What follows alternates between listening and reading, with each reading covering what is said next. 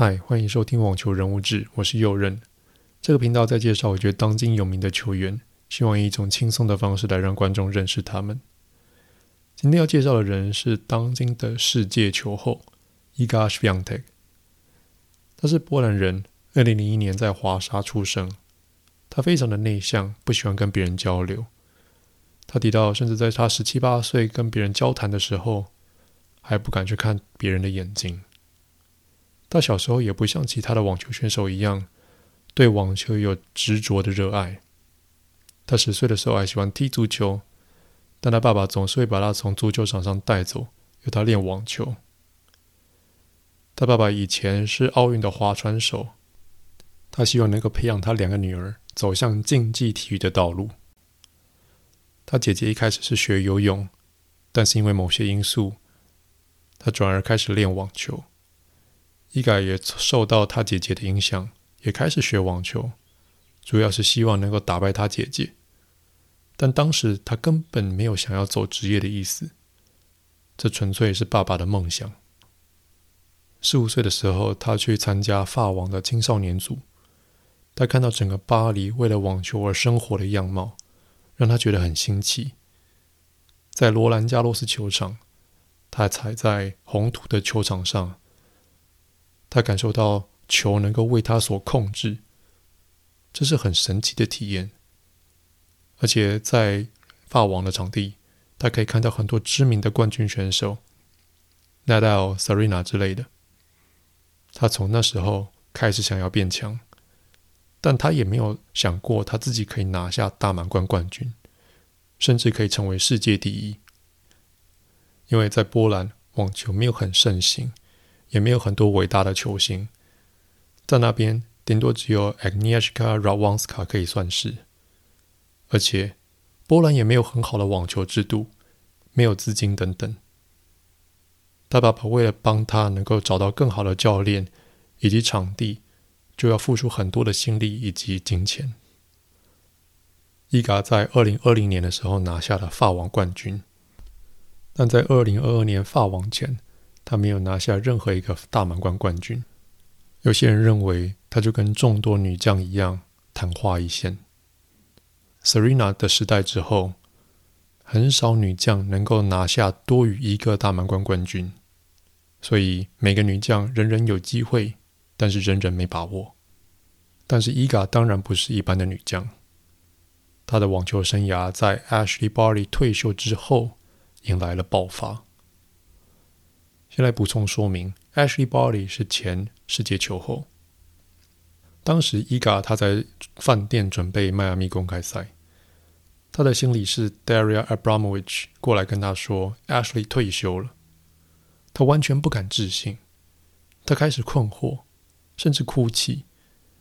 他无法想象 Ashley 才二十五岁，然后就退休了。他想象的退休年纪大概在三十二岁。当他发现他的身体跟不上球的时候，差不多就可以退休了。但 Ashley 的网球生涯正值巅峰啊！他不清楚是不是 Ashley 有什么不开心之类的。但当他看了 Instagram 的影片之后，他了解了。在他拿下法网冠军之后，他开始觉得打球变得越来越像义务，而不只是把球。放到该放的位置这么简单而已。有时候他也觉得这件事跟当初想的不一样，没那么有趣了，因为有了别人对自己以及自己对自己期待的压力，会期待要打出大满贯冠军的水准，不该有任何的失误。他发现他越来越没有办法摆脱这种压力，他开始挣扎着。怎么把球打到该去的地方？他也坦诚他自己是完美主义者。他还举过一个例子：他在清扫房间的时候，他会觉得这完全是在浪费自己的精力，但是他没有办法停下来，因为他要让一切看起来完美。他也开始意识到，这种完美主义很难达成，而且很容易造成自我毁灭。追求卓越常被视为一种正向的讯号，我们当然都希望自己越来越好，但太过专注于完美，伴随的通常是失望，因为过高的期望往往带来满满的挫败感。譬如他拿下第一次法网之后，他觉得这一切都是个错误，他只是幸运的在对的时间出现在那里。所以在二零二一年的时候，他也想要证明自己真的有那个实力，想要再拿下一次法网。但情况都不一样了。他那时候其实没有很有自信，而且他刚接下来一个很大的代言，他开始感受到压力。如果他打不好，就会让大家对他失望。而这也发生在东京奥运。他输球之后在场上痛哭，他觉得人们都在指责他。他在年终赛上的时候，心灵已经感受到疲倦，他感受到无助。他只能用哭泣来表达，他非常怕人们看到他，因为他觉得这不是大满贯冠军该有的样子。每个人都对运动员有各自的想象，但是他当他看到 Ashley 这样的洒脱，他发现原来还有其他路可以选择。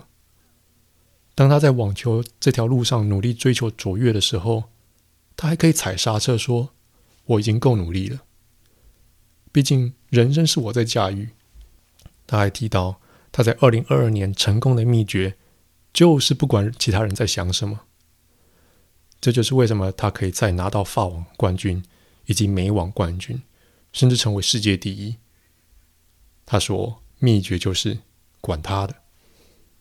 他不清楚他是不是准备好成为巨星，但他现在对这一切感到兴奋。在他拿下美网冠军的时候。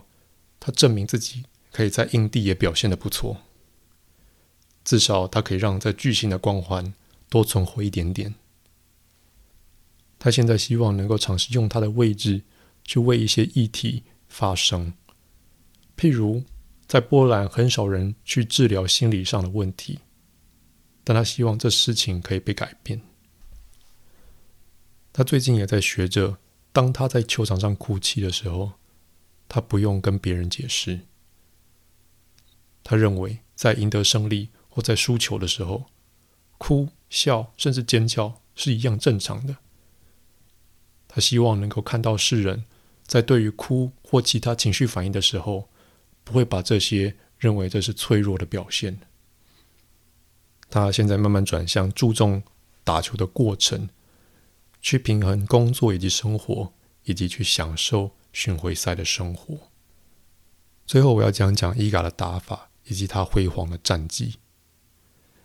伊嘎的打法非常有侵略性，他很喜欢去压迫对手的底线，从而制造制胜球。但这种打法往往伴随着很高的非收获性失误。不过，他总是可以去管理好制胜球以及非受迫性失误的比例。《纽约时报》专栏作家 Christopher Clary 就有一次评论他的打法，说他滑步的技巧得以让他在底线做很好的防守，就像 Novak Djokovic 一样。他奔跑的速度得以让他能够接到对手放的网前小球，他的力量以及高质量的上旋球，就如同他的偶像 Rafael Nadal 一样，让人束手无策。而他很好的心理素质，得力于他对运动心理学的认识，也让他屡屡过关，缔造他辉煌的战绩。伊嘎在二零二零年拿下法网冠军，在二零二一年，他虽然没有拿下任何一个大满贯冠军，但他也是唯一一位女将能在四大满贯赛中打进第二周赛程的选手。二零二二年四月四号，在 Ashley Barty 退休之后，他递补成为世界第一。他从只跟第二名 Barbara Krejcikova 差一千七百三十六分，到了年终的时候，他跟第二名 Ons Jabeur 拉开到了六千分的差距。他在这年打出六十七胜，这是自二零一三年 Serena Williams 以来最多的胜场数。他拿下七个冠军，包括两个大满贯冠军、法网以及美网。并且在去年达成三十四连胜的纪录，只输九场比赛，而且他对前十的选手有着相当恐怖的胜差，是四胜三败。更夸张的是，他背狗对手，也就是六比零对手，达二十二盘之多。但在二零二三年之后，这个分差迅速的被拉近。他在 Indian Wells，也就是印第安全公开赛，输给他最近的克星 Elena Rybakina。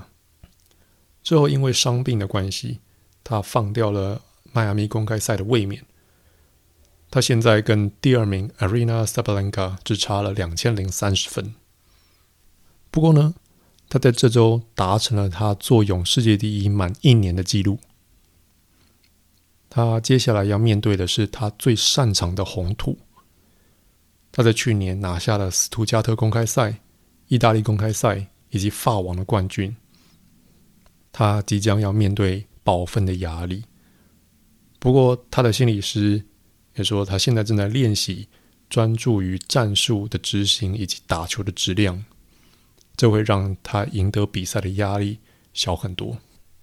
当然，对我们这群吃瓜的群众来说，我们当然持续关注伊嘎是否能够在红土的赛场上继续打出好看的网球，也祝福他能够在红土赛季中保分成功。希望观众喜欢这次的介绍，我们下周继续。